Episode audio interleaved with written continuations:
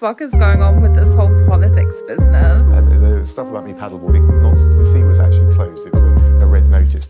You just can't call it. We will not be caught with no clothes on. I've always been a completely normal UK tax player. Russia should go away and should shut up. Um, try that's that's a dodgy view. I don't know if you've been to Peppa Pig World. Who's been to Hands up anyone who's been to Peppa Pig World? In December, I'll be in Beijing, opening up new pork markets. I mean, seriously, besties. What the actual fuck?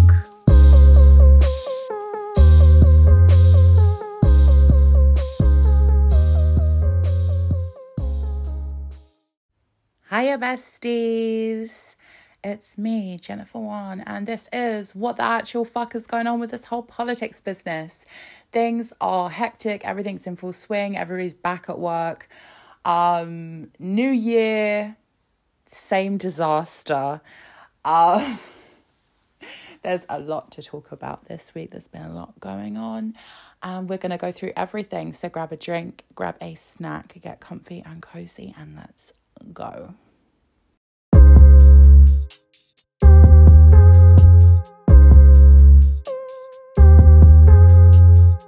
So, we're starting today's episode with a throwback because guess what's back in the news?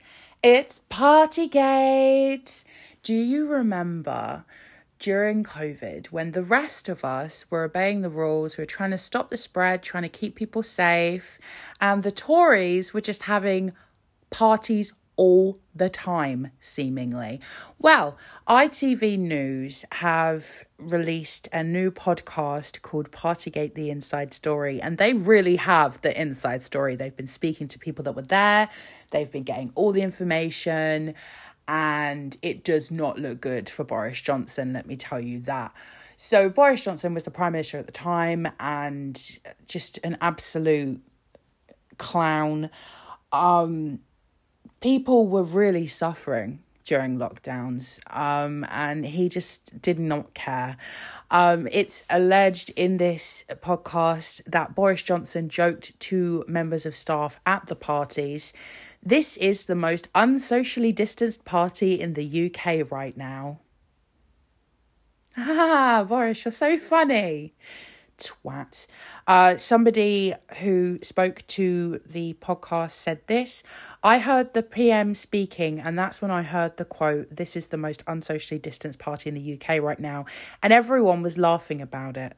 So, not only are they having parties but they're they're joking about it you know they know that they're not supposed to be doing it they know this that's why they're joking, they're laughing, they're making fun of the fact that they're breaking the law and um you know, while the rest of us are in situations where we can't see our friends, we can't see our family, people are worried about their health, they're just joking. They're just laughing. They're potentially spreading COVID all over the place. They're having a good, good time. And not only that, but they are joking about it. Hmm. right. It gets worse. Because of course it does. Of course it does. So uh, people who spoke to uh, the podcast also said this. They said that staff in Downing Street destroyed evidence and started shredding things that would have proved that the parties happened. They started shredding evidence before the investigation began over the lockdown breaching parties at Downing Street. So again, not only do they know it's wrong, they start destroying evidence to try and save themselves. Put it in jail. I what the fuck? What the actual fuck? Um so you have members of staff covering up proof of the party, shredding documents, destroying evidence before the police can actually get in and investigate. And of course, you have to remember it took the police a fucking while to get round to doing that, which was suspicious in and of itself. Um, on top of that, members of staff uh, allegedly got together and planned out their stories so that they could all write the same things while filling out the police questionnaires about whether they were at this party. So they they all planned it, it, it was a massive cover up basically. They all got together and they they made sure they had their story straight. They destroyed evidence. I fucking hell. Um so there's uh further allegations. I I I remember this one from before. Uh but it's it's also now been um you know raised again. Somebody else, you know, in the podcast series has said about this um that members of staff at this party were having sex at the lockdown party uh, on the eve of Prince Philip's funeral. So, you know, again, while everyone's locked up, um, the the Queen is is by herself. She's all isolated on the eve of her husband's funeral, and members of Downing Street staff are, are just having sex at an illegal party. I mean, what what do you even say to that? What do you even say? Um, so somebody else who spoke to ITV said this in regards to how they felt when they heard Boris Johnson lying about it. Because you have to remember when you know when these things were sort of first revealed in the beginning stages of us finding out about Partygate. Boris Johnson was playing dumb and he was like, "Oh, I didn't. Oh, there were parties in my house." during lockdown. I I am so surprised. I am so angry. I mm, I can't believe it. I will be looking into this. Um and and so they they said we all looked at each other and thought, why the hell is he saying this? He was there. We were there. So Boris Johnson just he just, just goes and lies. Are we surprised? No, because we know that Boris is a massive liar. Um but apparently his staff thought he would tell the truth, which is a bit naive, I'm not going to lie. Um but yeah, he goes out and he says, "Oh, I'm so shocked. I'm so surprised." Is he fuck? Because he was literally there. I I, I just fucking Boris, man. The fact that this man thinks that his behavior is acceptable, it's okay. He can have his illegal parties, he can joke about them, he can then lie to the public about them, he can lie in the house about it, he can um because you know that's something you got to remember. He stood up in the house of commons and he he denied all knowledge of these parties. When we now know he was there. He was joking about his presence there. He was having a fucking gay old time getting drunk having food having a little dance maybe all that shit.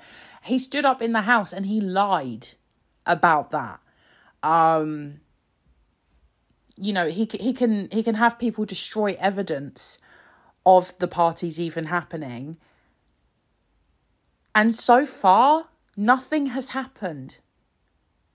And not only that, but we, we talked a little a little while ago, a couple of weeks ago, I think it was, about how, how the government is putting more money towards Boris Johnson's defence of of his mess. Um, be, you know, throughout the investigations and inquiries into that. You know, they are giving our money, taxpayer money, to this fucking mess of a man so that he can defend his lying and his partying when the rest of us were all locked up in our houses trying to actually follow the rules that he couldn't. And he decides, you know, oh, it doesn't apply to me. I'm going to have a party. I'm going to have fun. It's just. It's just peak Tory, really, isn't it? It really, really is. Um, speaking of Boris, actually, uh, it's been revealed this week that Boris Johnson is living rent free in a £20 million home in London. Uh, so. A, a donor is letting Boris live rent free in a £20 million home. Meanwhile, uh, the rest of us, we're all struggling with housing, but Boris, he just he just gets given this shit. He just gets given it because you know he's Boris. He's Boris. I just fucking hell. I I really feel that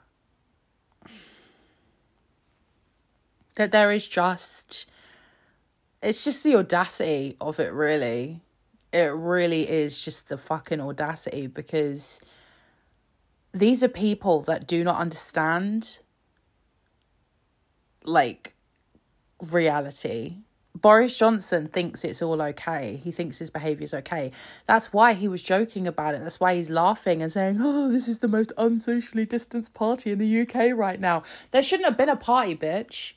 There should have been no parties, zero parties. The correct number of number 10 parties during the lockdown was zero.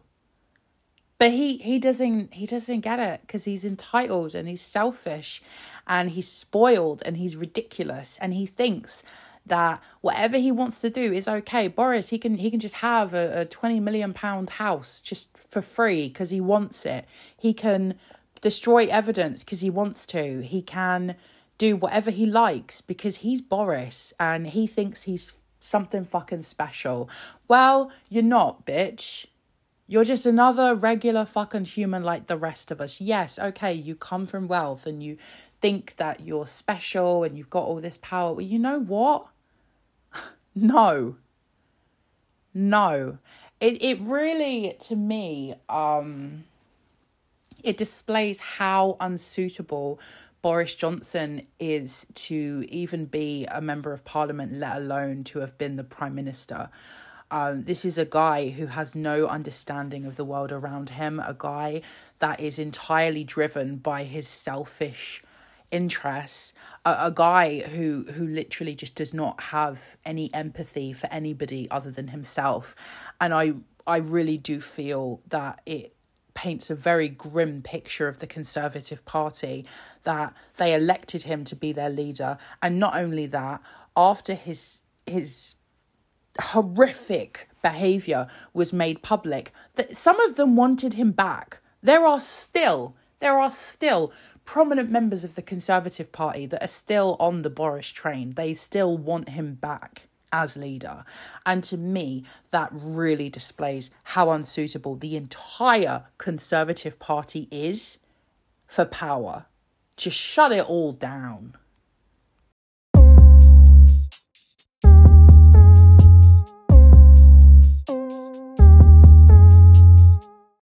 So this week, the Home Secretary, Suella Braverman, was confronted by Joan Salter, who is a Holocaust survivor who who spoke about the dehumanizing language that the Home Secretary has used um, and how that language can have consequences.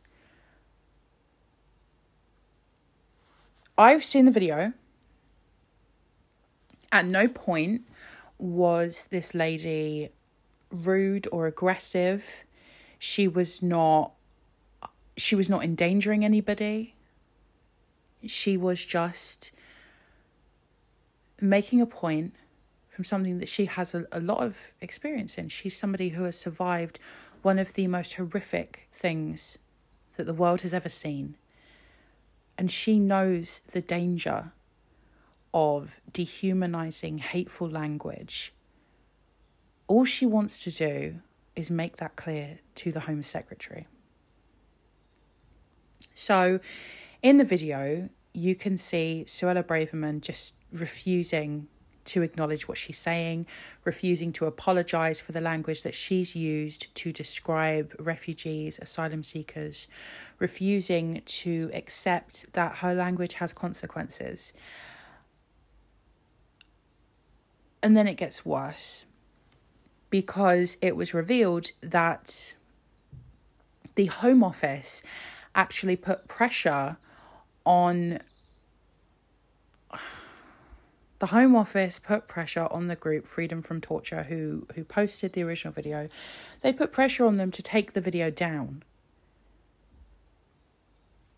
And they refused. They refused to do that. Which is fair. It's right. You know, it's a thing that happened. If Suella Braverman doesn't like how she came across in that video, perhaps she should have tried to have a little empathy and understanding when speaking to to Joan Salter in, in the video. You know? I, it, it's it, it's not right to tell this group you have to take down this video because it makes the home secretary look like a sociopath like i'm sorry but no it, then gets even worse, even worse, because because the Home Office puts out a statement and it said this. The Home Secretary attended an event last night and took questions, including on immigration policy. Footage of a conversation with a Holocaust survivor is circulating online. The video has been heavily edited and doesn't reflect the full exchange. The Home Secretary listened carefully to the testimony. She thanked her for sharing her story. The Home Secretary also expressed her sympathy and set out why it's important to tackle illegal migration. Since the footage misrepresents the interaction about a sensitive area of policy, we have asked the organisation who posted the video to take it down. So, uh, no. The uh, the group decided to share the original unedited video to prove that to be completely nonsensical. Um, the Home Secretary still looks fucking dreadful in the unedited video. Um, and the, the edited video, it's not edited in a way that makes the Home Secretary look any worse than the unedited clip does. Like, nothing in the edited video, like, it, it was literally edited just so that you're not having to sit there and watch, you know, several minutes of an exchange. It's, it, it doesn't change anything the edits don't actually change what was said. The edits don't change what it means. It, it's it's not like they were you know clipping bits of what she was saying out and, and trying to make her look bad. That's not what happened. And when you're in a situation where as the Home Secretary, you are confronted by a Holocaust survivor, somebody who knows exactly what they are talking about when they say that hateful and dehumanizing language has consequences. And you you don't you don't acknowledge what they're saying. You don't take it on board. You don't have any empathy with them any understanding. And then to make matters worse you go onto fucking twitter.com and you have your government department try and slander a holocaust survivor. And try and try and accuse a holocaust survivor of not acting in good faith and and uh, fucking hell I'm sorry, but would it have been so hard to just listen? To just listen to somebody who, through the most horrifying circumstances, knows, has, has the experience to be able to tell you what you're doing is dangerous. What you're doing is going to get people hurt and killed. Please don't do this.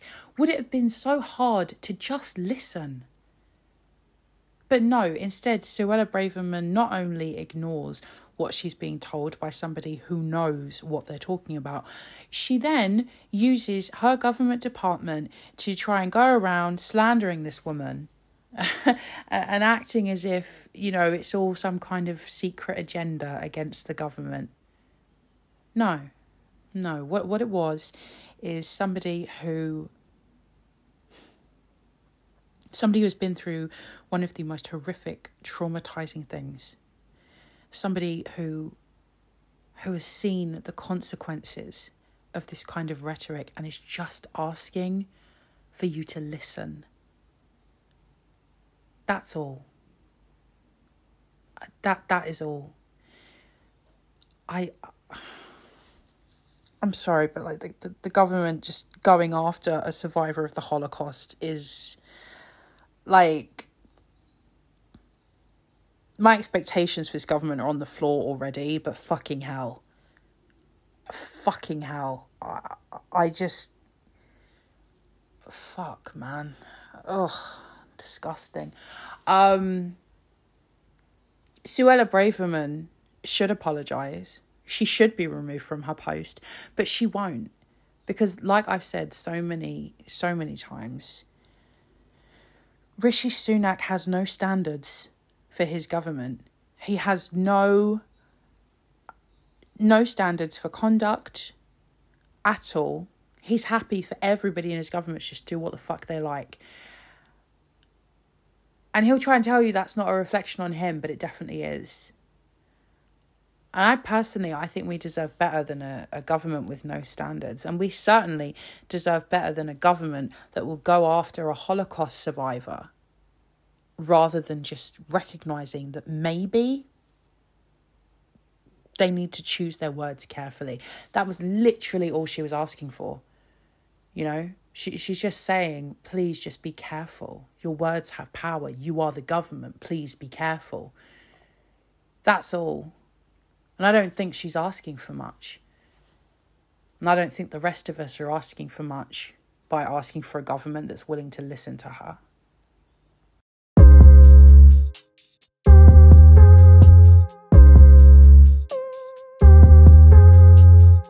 So let's talk about the NHS. The NHS is in the news almost every day. Uh, at the moment, you've got reports about the strikes that are happening across the NHS, um, as well as concerns for patient safety and staff safety. The government is absolutely burying its head in the fucking sand. Um, so I don't even know where to begin with this. I really uh, do not know where to begin with this. Uh, so, Health Secretary Steve Barclay uh, was on LBC talking to Nick Ferrari, and they were talking about ONS figures that showed that last year was one of the UK's highest death tolls ever recorded outside of the pandemic. Now, the ONS have no reason to lie. They are they're they're impartial. They don't they don't work for anybody. They're just they're just collecting the data and presenting it, right? They don't have an agenda, Brenda. They're just they're just doing what they're doing. But Steve Barclay decides no. And he's he literally said this. He said, "We don't accept those figures." What the fuck do you mean, bitch? What do you mean you don't accept them? What does that mean? What does that mean? Fucking delusional. Delusional. What what do you mean you don't accept them? Well, I'm sorry. I'm sorry. Do do you think uh, do you think coroners are, are lying about about how many people have died? Do you think doctors and nurses are lying? Do, do you think the ONS has taken all this data and just fucked it up? No. I'm sorry. Whoa. I don't. We don't accept these figures. I. This is what I'm saying. Just the delusion of the Conservatives is off the scale. They really just are not engaging with what is happening at all. You know, if if you if you look at the NHS, it's very obvious that the staff are doing the best that they can. They really, really are. They are working tirelessly. Um, it is absolutely heartbreaking to see what the staff are going through. But if there's if there's a rise in death figures, it's not because those staff are not working hard which is is something that again Steve Barclay has accused them of. You know, he has said that you know if if NHS staff want a pay rise, they have to they have to work harder for it. They can't they can't work any harder than they are. They they are literally burning themselves out. That they, I, I I mean, a health secretary should know this, but you know this is the Tories we're talking about. Um, so he's not engaging with the reality. These staff are working as hard as they can, they are flat out. More deaths are happening because the NHS has been neglected. Because there are not enough staff available. One person can only do what one person can do nurses, doctors, healthcare assistants, they're not superhuman. Yes, what they do is incredible, but they're not they're not fucking superhuman. They don't have powers. They don't they're they're literally just human beings. They can only do so much. And if the government is not going to engage with this crisis, then whether you accept these figures or not, Steve Barclay, they're going to rise next year. because more people will leave the NHS. They will also leave social care, which is another factor in this. And more deaths will happen because there will be less people, which means they can do less. I, I, I'm sorry, it's, it's very, very simple. And the worst part is, is that I know that they understand. I know that the government understands this, but they're pretending that they don't. They're pretending that what the what the problem is is that the NHS staff are just not working hard enough. You know, they're pretending that it's it's the the NHS staff are just being difficult and annoying. No, that's not it at all, and and they know that to be true. But they they refuse to engage with it. They refuse to be honest about what is happening, and so not only do the disputes continue, but the danger to patients and to staff also continues because that is what's at the core of these strikes. That's what's at the core of the disputes. If it was just about money, if it was just about money, I mean, honestly, there there are plenty of higher paid healthcare jobs people could take, you know, but it's not just about money. It's about patient safety.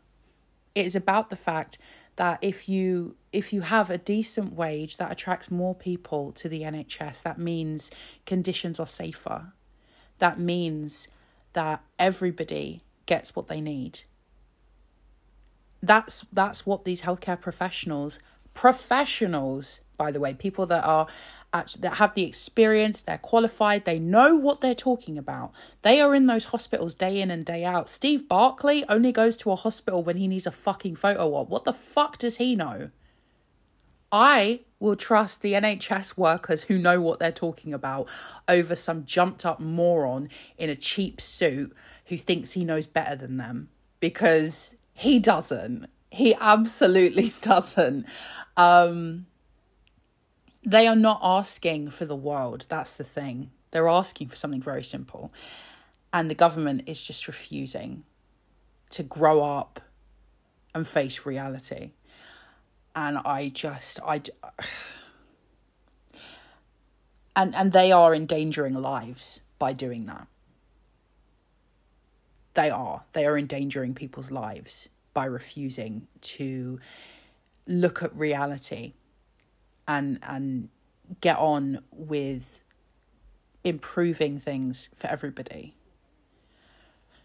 Meanwhile, guess who is engaging with reality? It's the Scottish government. Must be nice to have a government that isn't run by children. Um, so Humza Yousaf um, announced this week uh, up in Scotland. He is the Cabinet Secretary for Health and Social Care. Uh, and he announced that um, that there's a pause on industrial action as they've had constructive talks to try and sort a pay deal for striking workers in Scotland, in the NHS, in Scotland's NHS. Um, they have a way forward. There has been positive engagement, good faith engagement, because the unions in Scotland they know that they can actually have a conversation with with the government there and they'll actually be able to speak to an adult they'll be able to speak to someone who's willing to engage with reality and well it looks like looks like they've got a positive way forward which we don't have here in England because the Conservatives are refusing to face reality. Am I surprised? No. Um, what I am surprised by, slight subject change, but not really, because we're still talking about the NHS. I want to talk about the Labour Party. Um, and I, I want to talk about Labour and the NHS. Um, so the NHS is something that that the Labour Party have been big fans of for a long time. They girl they invented her. Um and and you know, I I think that's right. and they they have been calling for you know better conditions, better pay, and and many things for many years for NHS workers. But recently, there's been a strange sort of change of tone from the Labour Party, and it's very, very weird. So, I talked a couple of weeks ago about Wes Streeting, who is the Shadow Health Secretary, um, and his his kind of attitude to the NHS. Um, and and he's well, he's done it again. Uh, he he was speaking to the Eye, which is a newspaper, um, and he said that the NHS is too often run for the benefit of doctors, not the patients.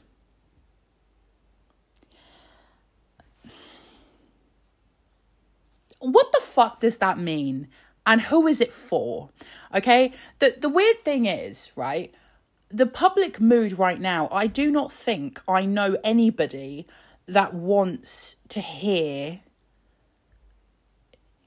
you know people attacking NHS doctors. Like I, I, I, I don't think anybody wants that because I think, unlike the UK government, the the public is engaged with what's going on and they know what's going on. You know, many people will know someone who works in the NHS, so they know how difficult it's been for the for the hardworking people of the NHS. Many people, even if they don't know someone that works in, in the NHS, they will they'll they'll just have a bit of awareness and they can see how difficult things are and how hard doctors and nurses, healthcare assistants, the admin staff, everybody in, in our hospitals and our GP surgeries, how hard they're working. Most people can see that. So I don't think that there is anybody looking for the opposition to come out and start talking shit about doctors. So who is this for? Like, wh- who are you talking to, Wes Streeting? Who is it you're trying to appeal to with this sentiment? Because I don't understand what the fuck. Why? Why? Who is this for? I. What we need, what we need is opposition parties to be open and frank about the fact that the UK government is failing our health service and failing the rest, just everybody, because they refuse to to engage with the crisis. They they they refuse to engage with what it is our healthcare professionals need to take care of us. What we need is our opposition parties to be strongly behind our NHS. So what the fuck is Wes Streeting doing? What is this? I don't. Go. I. Okay, so he, he also said this. I think the history of the NHS since its foundation 75 years ago is one where successive governments do run into resistance to change within the professions. The skill for politicians is to okay, is to distinguish between legitimate challenge where better ideas are required of us, but also sometimes saying actually the status quo is driven by the provider interest, producer interest, and not by patient interest. okay. Fucking hell. Here's the thing. Here's the thing. If you think that doctors being stuck in their ways is the fucking problem right now, then you're not engaging. You don't understand what you're talking about because that's not the case. Doctors being resistant to change is not the problem. The problem is that there's not enough doctors. So that those doctors are busy trying to fucking save lives, right? They don't need you coming after them and attacking them for for no reason. Really. Like i i don't i genuinely i don't think that the problem with the nhs is that you know doctors are sticking the muds. I don't think that's the issue wes streeting. I think what the issue is is that we don't have enough of them. As that every doctor working in our health service is fucking knackered mate. They are doing everything they can to keep us safe to save lives. They don't need the opposition fucking coming after them. And it it's embarrassing to see this shit from the Labour Party, I have to be honest. Especially as you've got other opposition parties who get it. You know, you've got you know the SNP, you've got Plaid Cymru, um, you know the the Greens who are engaging with what's going on and they're offering helpful solutions such as oh i don't know improve conditions and and and pay so that we can get more people working our health service cut down on waiting times cut down on backlogs have a better quality of living for the people that keep the rest of us alive so that we can make sure that the nhs is the absolute best it can be. They they are not jumping on this and and fucking attacking the health you know the healthcare workers because that's that's nonsense that's bullshit that's ridiculous. Um i mean I, i'll be honest with you nobody knows what the lib dems are doing because like it's the lib dems man it's the lib dems. Um things then got worse for the labour party because keir starmer he was speaking to laura kuenssberg this sunday and he said a number of things including this insane take. Um, one of the things we've put forward self referrals. So individuals don't have to go to a doctor in order to get referred to specialist help. I Okay, I mean that I don't really have major issues with, although I will say you know, I, I do worry that it, you know, we'll end up with a situation where people effectively can't get to a doctor because they're just being told, oh, go and self refer, go and self refer. And then they never get to actually speak to a doctor because sometimes, you know, you have an issue and, you know, maybe you just genuinely need to see a doctor. I, I don't think that we need to be encouraging people away from seeing their GP if if that's what they need. But okay. But then Keir Starmer goes on to say this. If you've got internal bleeding and you just need a test, there ought to be a way that doesn't involve going to see a GP. Internal bleeding? Internal bleeding? Internal bleeding? God, what is this? I. Bitch, what the fuck are you saying, girl? what the fuck are you saying? Oh my god. He then he he then said this as well in the Telegraph. He said, "Why if you notice bleeding do you have to get a GP appointment simply to get the tests that you then do yourself at home?" Look, if you've got mysterious bleeding that you don't know where it's coming from, you should be seeing a doctor. You should. The medical the, the medical field has been advising us for fucking years to not be diagnosing ourselves on, on fucking Google or whatever. If you've got strange bleeding and you don't know what it is, you should see a doctor. Immediately. Immediately. Listen, I am not a medical professional, as you may know. And most of my medical knowledge just comes from Casualty and Holby City. RIP, baby, we miss you. Um, by the way, my favorite character on Casualty is Jan.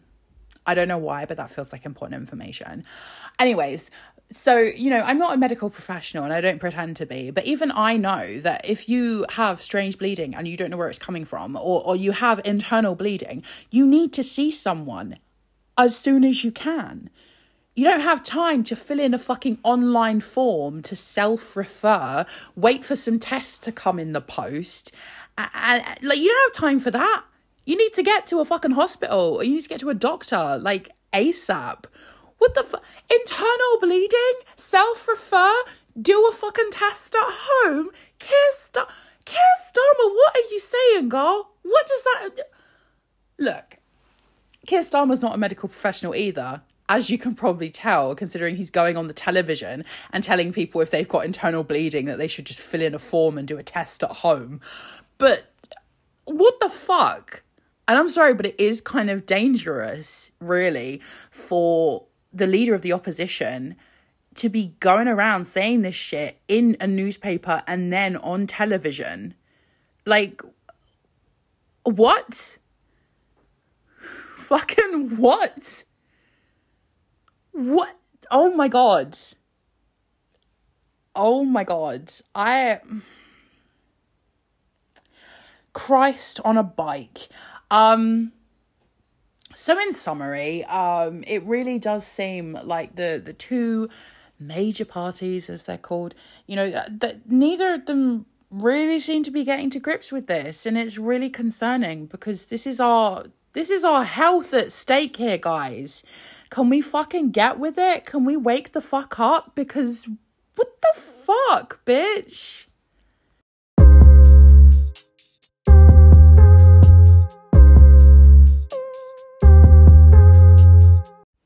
Let's talk about scamming and scheming because they're still at it. They are still at it. It has been revealed this week. Sky News did a little deep dive into Westminster accounts and they revealed that many in Parliament have been avoiding taxes on their second job. So not only have they have they got the audacity to have second jobs when they have a very important job to begin with, but they're also dodging tax on those second jobs. So there have been. Oh my god. There have been uh, some explosive reveals in regards to this. Um, hmm. They got a little loophole. So they create personal service companies, and that's part of what helps them to avoid tax. So the tax rates on those companies are, are different to if you just get paid like you know standard like a normal way um and so they're able to reduce their tax bills on second jobs by doing those second jobs through these personal service companies rather than like you know pay as you earn or something like that. Um it's legal but like um it's gross i would say. I would say and i i would say it's scummy behavior personally. Uh one of the people caught out doing this is the leader of the liberal democrats ed davey um who has received earnings from second jobs through a a company that he set up to avoid tax let's be real um and I mean, who's shocked? Who's shocked? So Ed Davey and his wife um, apparently took advantage of a loophole that allowed reduced tax rates to be paid on money taken out of a company when it's closed. So um, they earn this money, they keep that money there, and they take it out just at the last second when it's when it's been closed, so they don't have to pay as much tax. Um, they liquidate the company, and then you could you can start it up again. So you can get a bunch of you know money earned under this company effectively, shut it down, take the money, not pay much tax on it, and then start up again. The only rule really is that you have to leave like a gap. I think it's about two years before you can do it again. Um, and again, yeah, technically it's legal technically it's legal, but just because something's legal, that doesn't mean it's right. And I would say that the only reason it is still legal is because the people in power are taking advantage of it. Um, fucking hell. Fucking hell. I just. I'm sorry, but I'm so fucking tired of of the scamming. I really am. I just think it's disgusting. I I always pay my taxes because you know, it pays for all sorts of things that we need. You know, it pays for the kids to have a good education. It pays for older people to have the care they need. It pays for, you know, roads and things.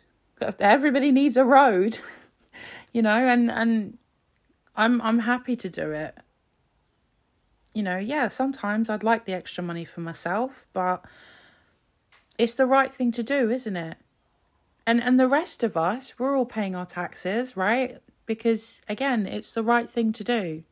So why is it that so many of these people that are elected to a position of trust and responsibility think that they're too good to pay their taxes.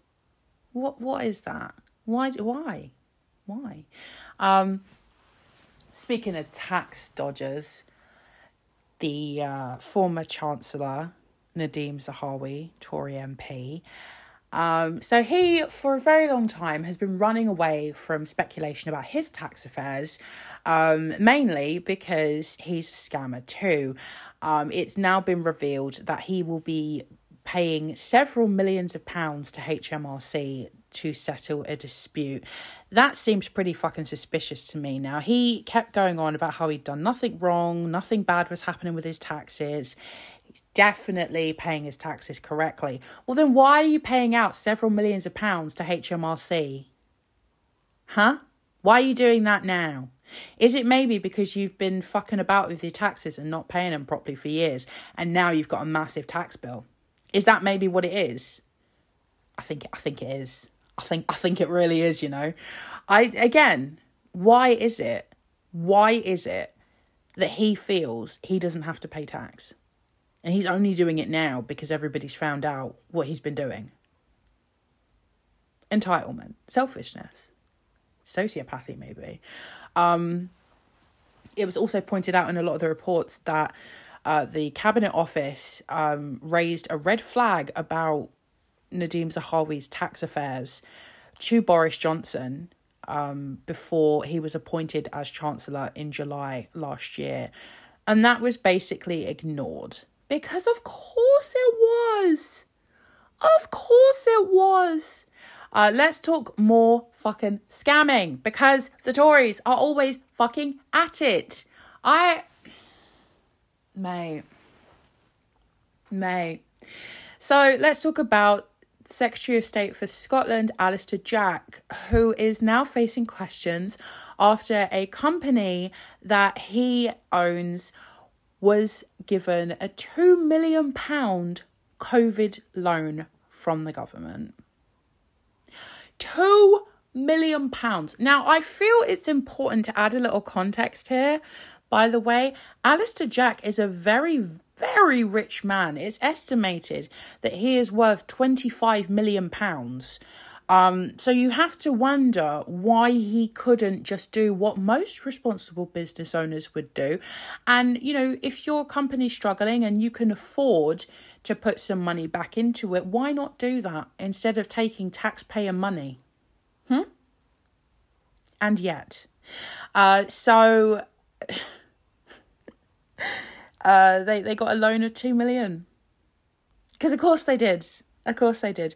Um, another bright idea from Rishi Sunak. Uh, so, a company that he owns, um, it's a, a, a string of gyms. Um, God.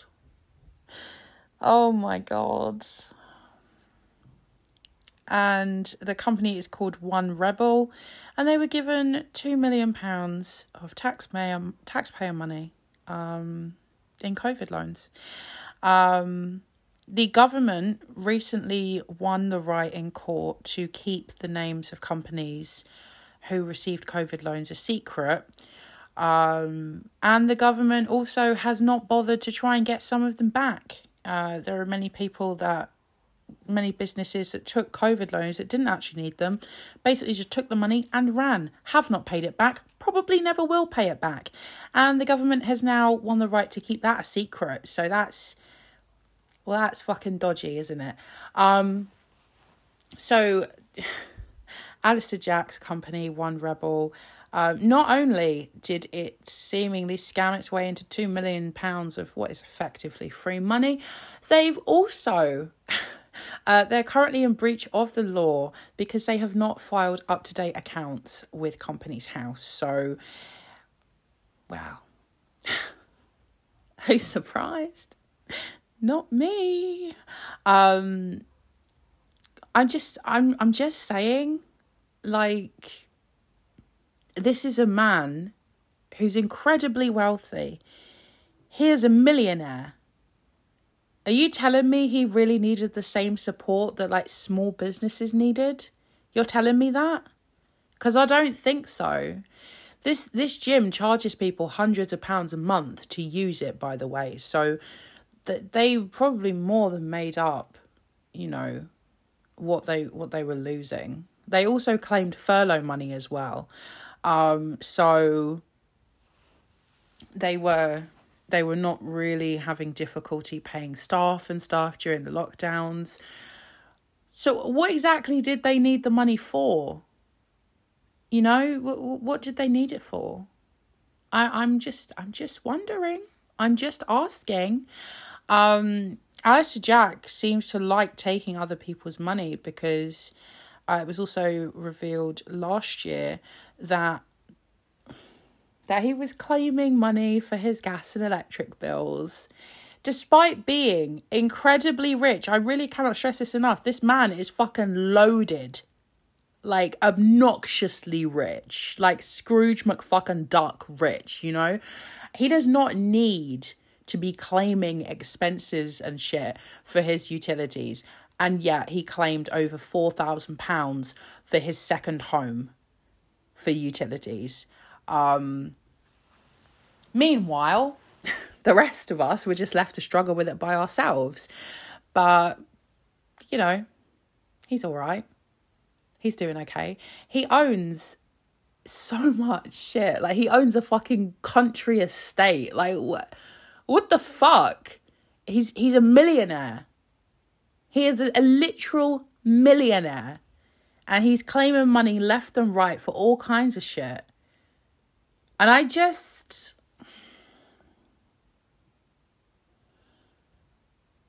I can't. I can't. I fucking can't. Um, he also was in the news this week for just a bizarre comment. He was speaking in the House of Commons and he said that Scotland had no desire to be part of the European Union.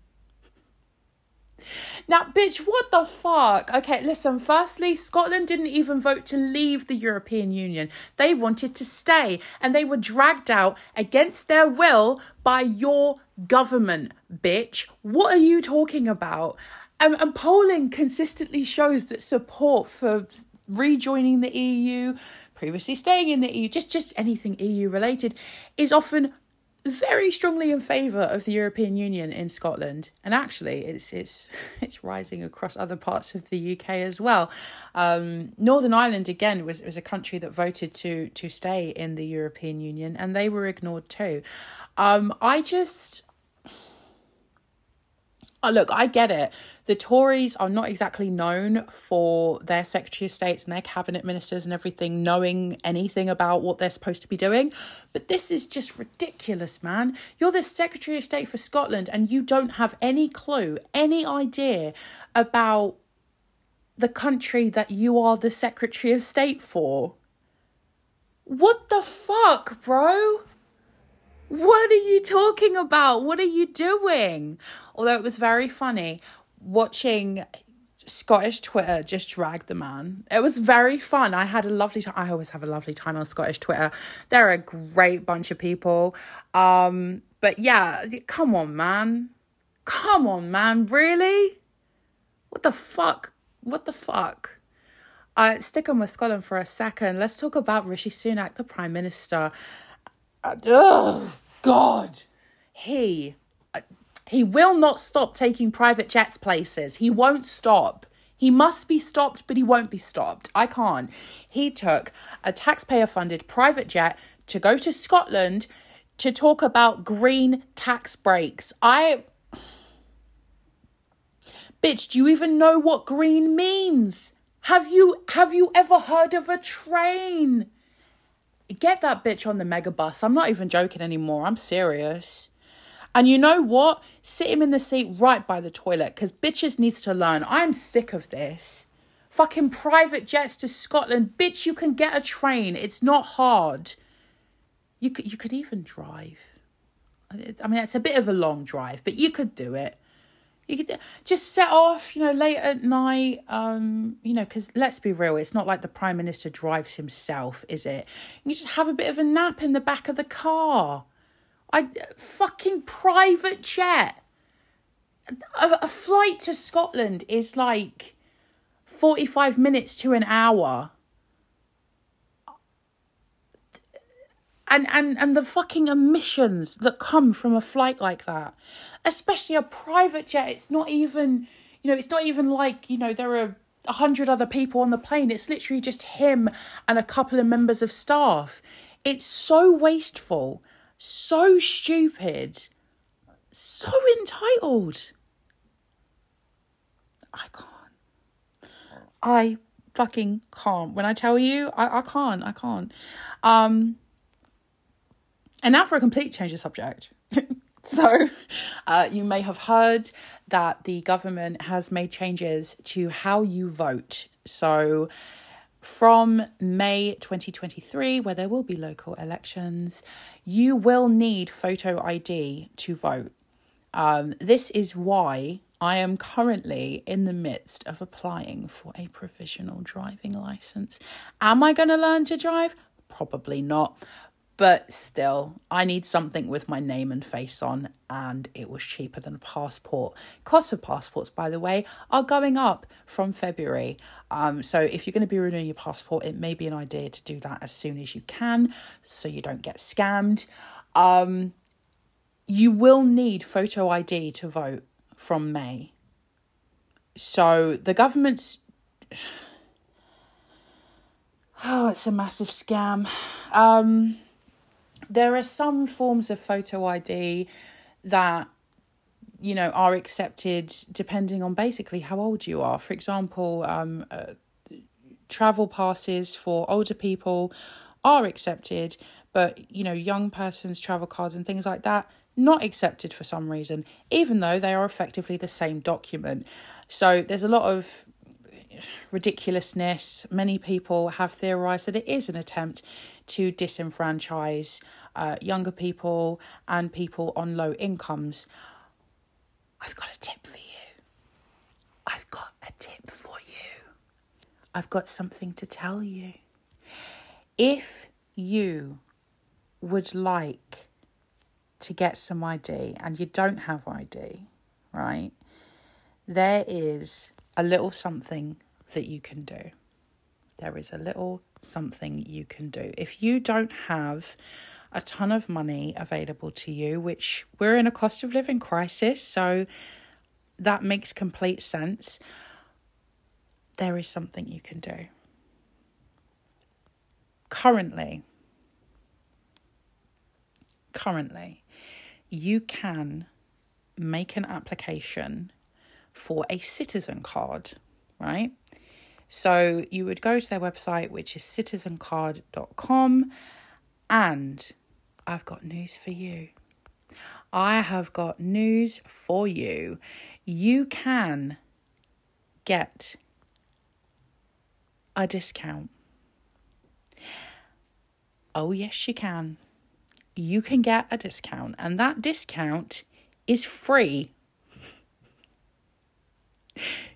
You can get a free. You can get a free one. It's the best discount of all. It's free. Uh, if you use the code free voter ID, you can get a citizen card for free, um, which will be accepted as voter ID. So if you are panicking, if you're worrying that you don't have what you need, citizen card have got you. So at least someone is is being responsible in this ridiculous timeline um because we can't exactly rely on the government to do it can we?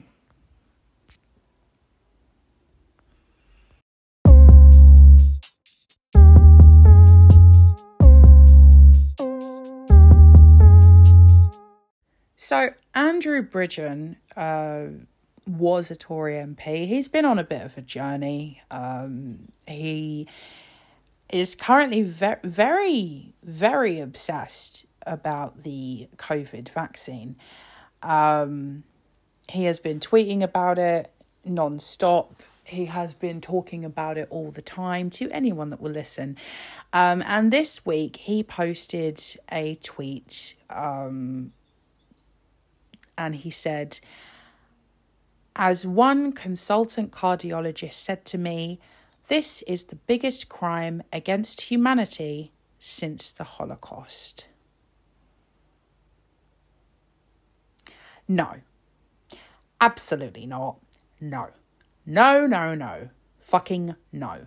Um, so he's referring to to the vaccines. He's saying that basically that the vaccines were unsafe and that they kill people, and that it's the biggest crime against humanity since the Holocaust. Okay, so first and foremost, um, one of the things that has deeply irritated me, and it's it's not just a, you know, anti-lockdown and anti-vaccine people that I've seen do this, but I, I've seen over the last few years just a huge amount of trivializing the the Holocaust effectively, just comparing anything that you don't like or anything that you're unhappy with to the Holocaust. And it's something that I am really unsettled by um, because I feel like people are not recognizing, firstly, what the Holocaust means. It's, it's not just a, a word you can slip into a sentence to describe something that you don't like it was a horrific, traumatizing genocide. There, there were uh, so many people lost to that, and the generational trauma of that is still felt today. It is not something to compare to ever. It, and it, it is frankly, and I'm I'm just gonna fucking say it, I feel it's appropriating the, the trauma of the victims, of their surviving relatives. And and and for you know, frankly, of of of the Jewish community as a whole. And I am so unsettled by how normalized it has become. Um another place that I've seen it, I watch them take away my rainbow card for this. No i'm joking. I'm not going to be one of those people that's like oh i'm going to get cancelled for this because i probably won't. Like no one's no one's going to come after me but i'm just i'm just fucking saying i've seen some people in the lgbt community compare current life as lgbt people with the holocaust and i'm sorry but again fucking no. No I look, is is my life always 100% easy as an LGBT person? No, I have my difficulties and I have my problems, but it's not comparable to the Holocaust. I'm not going through what those people went through, so I do not have a right to compare my situation to that. And Andrew Bridgen does not have a right to compare vaccinations to that either. Nobody does. Nobody. Stop appropriating the trauma of Holocaust victims. Stop appropriating their their their lives and and what happened to them and comparing it to things that are absolutely not comparable. Stop it. Enough. I so the Tory party actually acted quickly for once and they, they suspended the whip from Andrew Bridgen um, over his comments. Um, that didn't stop him though. Like his entire timeline is is just anti-vax stuff, um, which is uh, weird, weird content to see. Um, just non-stop all the time talking about the vaccines on Twitter. Um, I I wonder what what's going on with him. I don't know.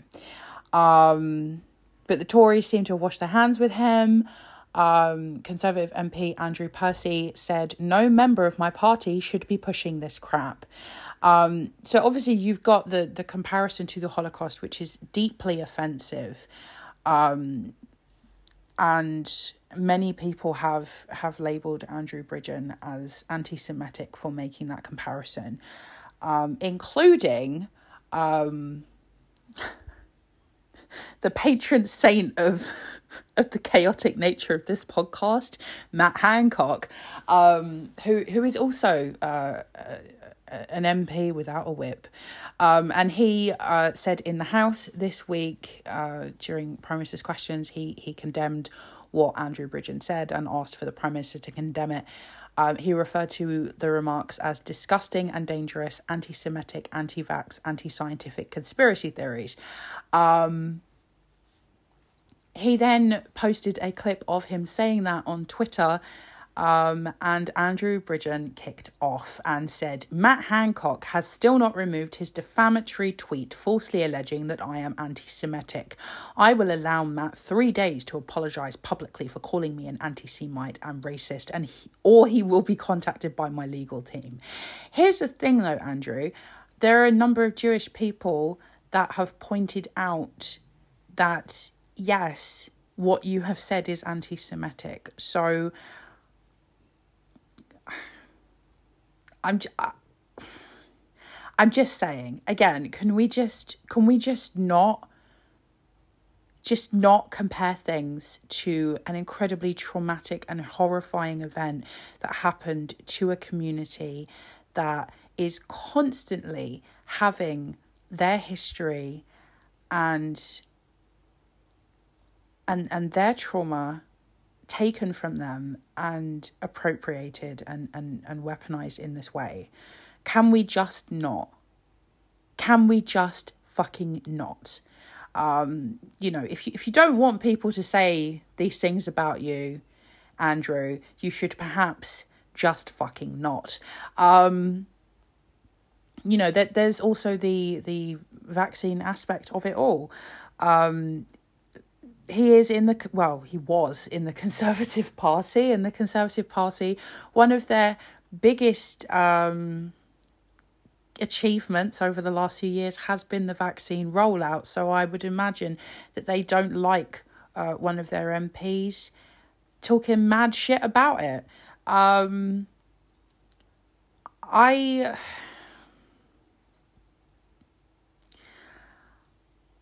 like I said, I'm I'm not a doctor, I'm not a scientist, but a lot of the anti-vaccine stuff that I'm seeing online, um, I will say, not to cast aspersions, but I am seeing a lot more of it just casually crossing my timeline, mainly from people that I don't follow, um, since Elon came to town. So that's interesting. um, on on Twitter they they've changed the way your homepage appears, so it doesn't show you like directly like you know your curated timeline first try. You have to go and change things around to see it, and and I am seeing a lot more kind of um anti-vax stuff, which is really weird because I don't follow anyone that would be posting that, so that's been unusual to see. Um, but you know the the content that I am seeing a, a lot a lot of a lot of the evidence that they have that you know the vaccines are are causing a large number of deaths for example a lot of the evidence they have is very weak like the it just it doesn't really check out. So i i do question that. Um i do understand how you know how some of it might be convincing.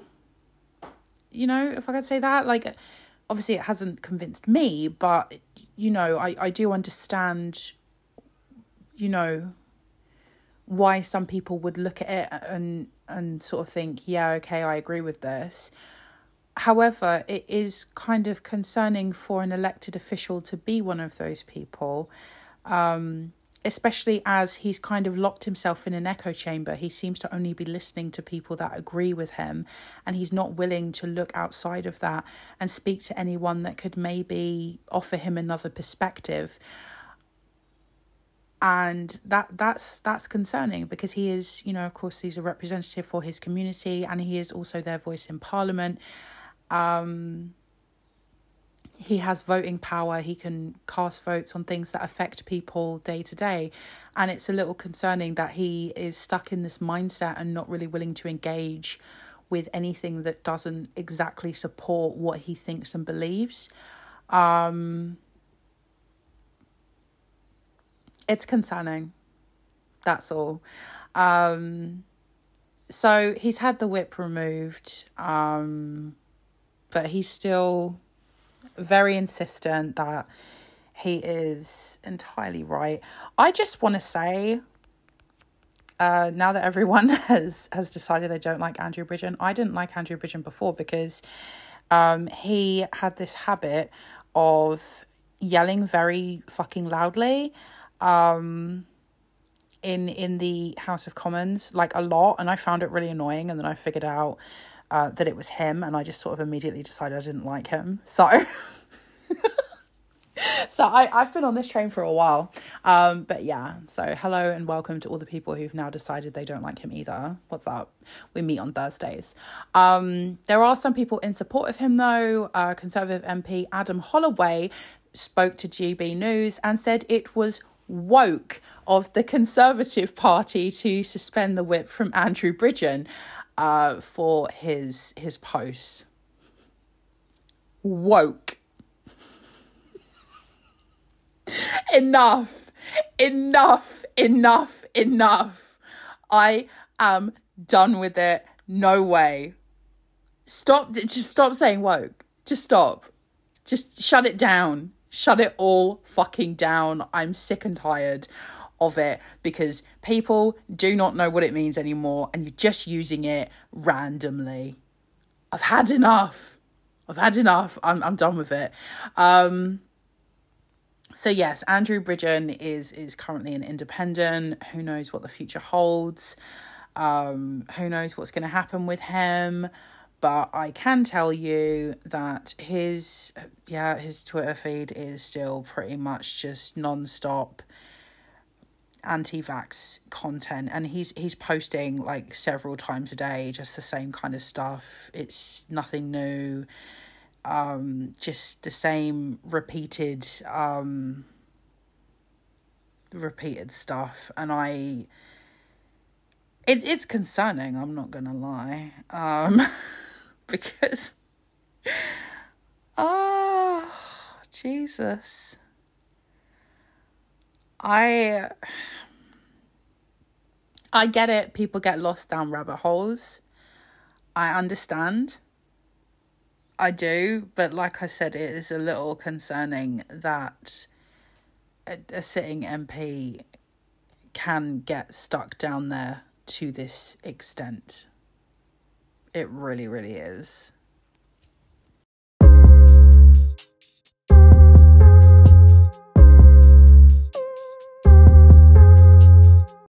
All right, besties, that's all for this week, but I will catch you again next week and we'll have lots more fun. Love you. Bye.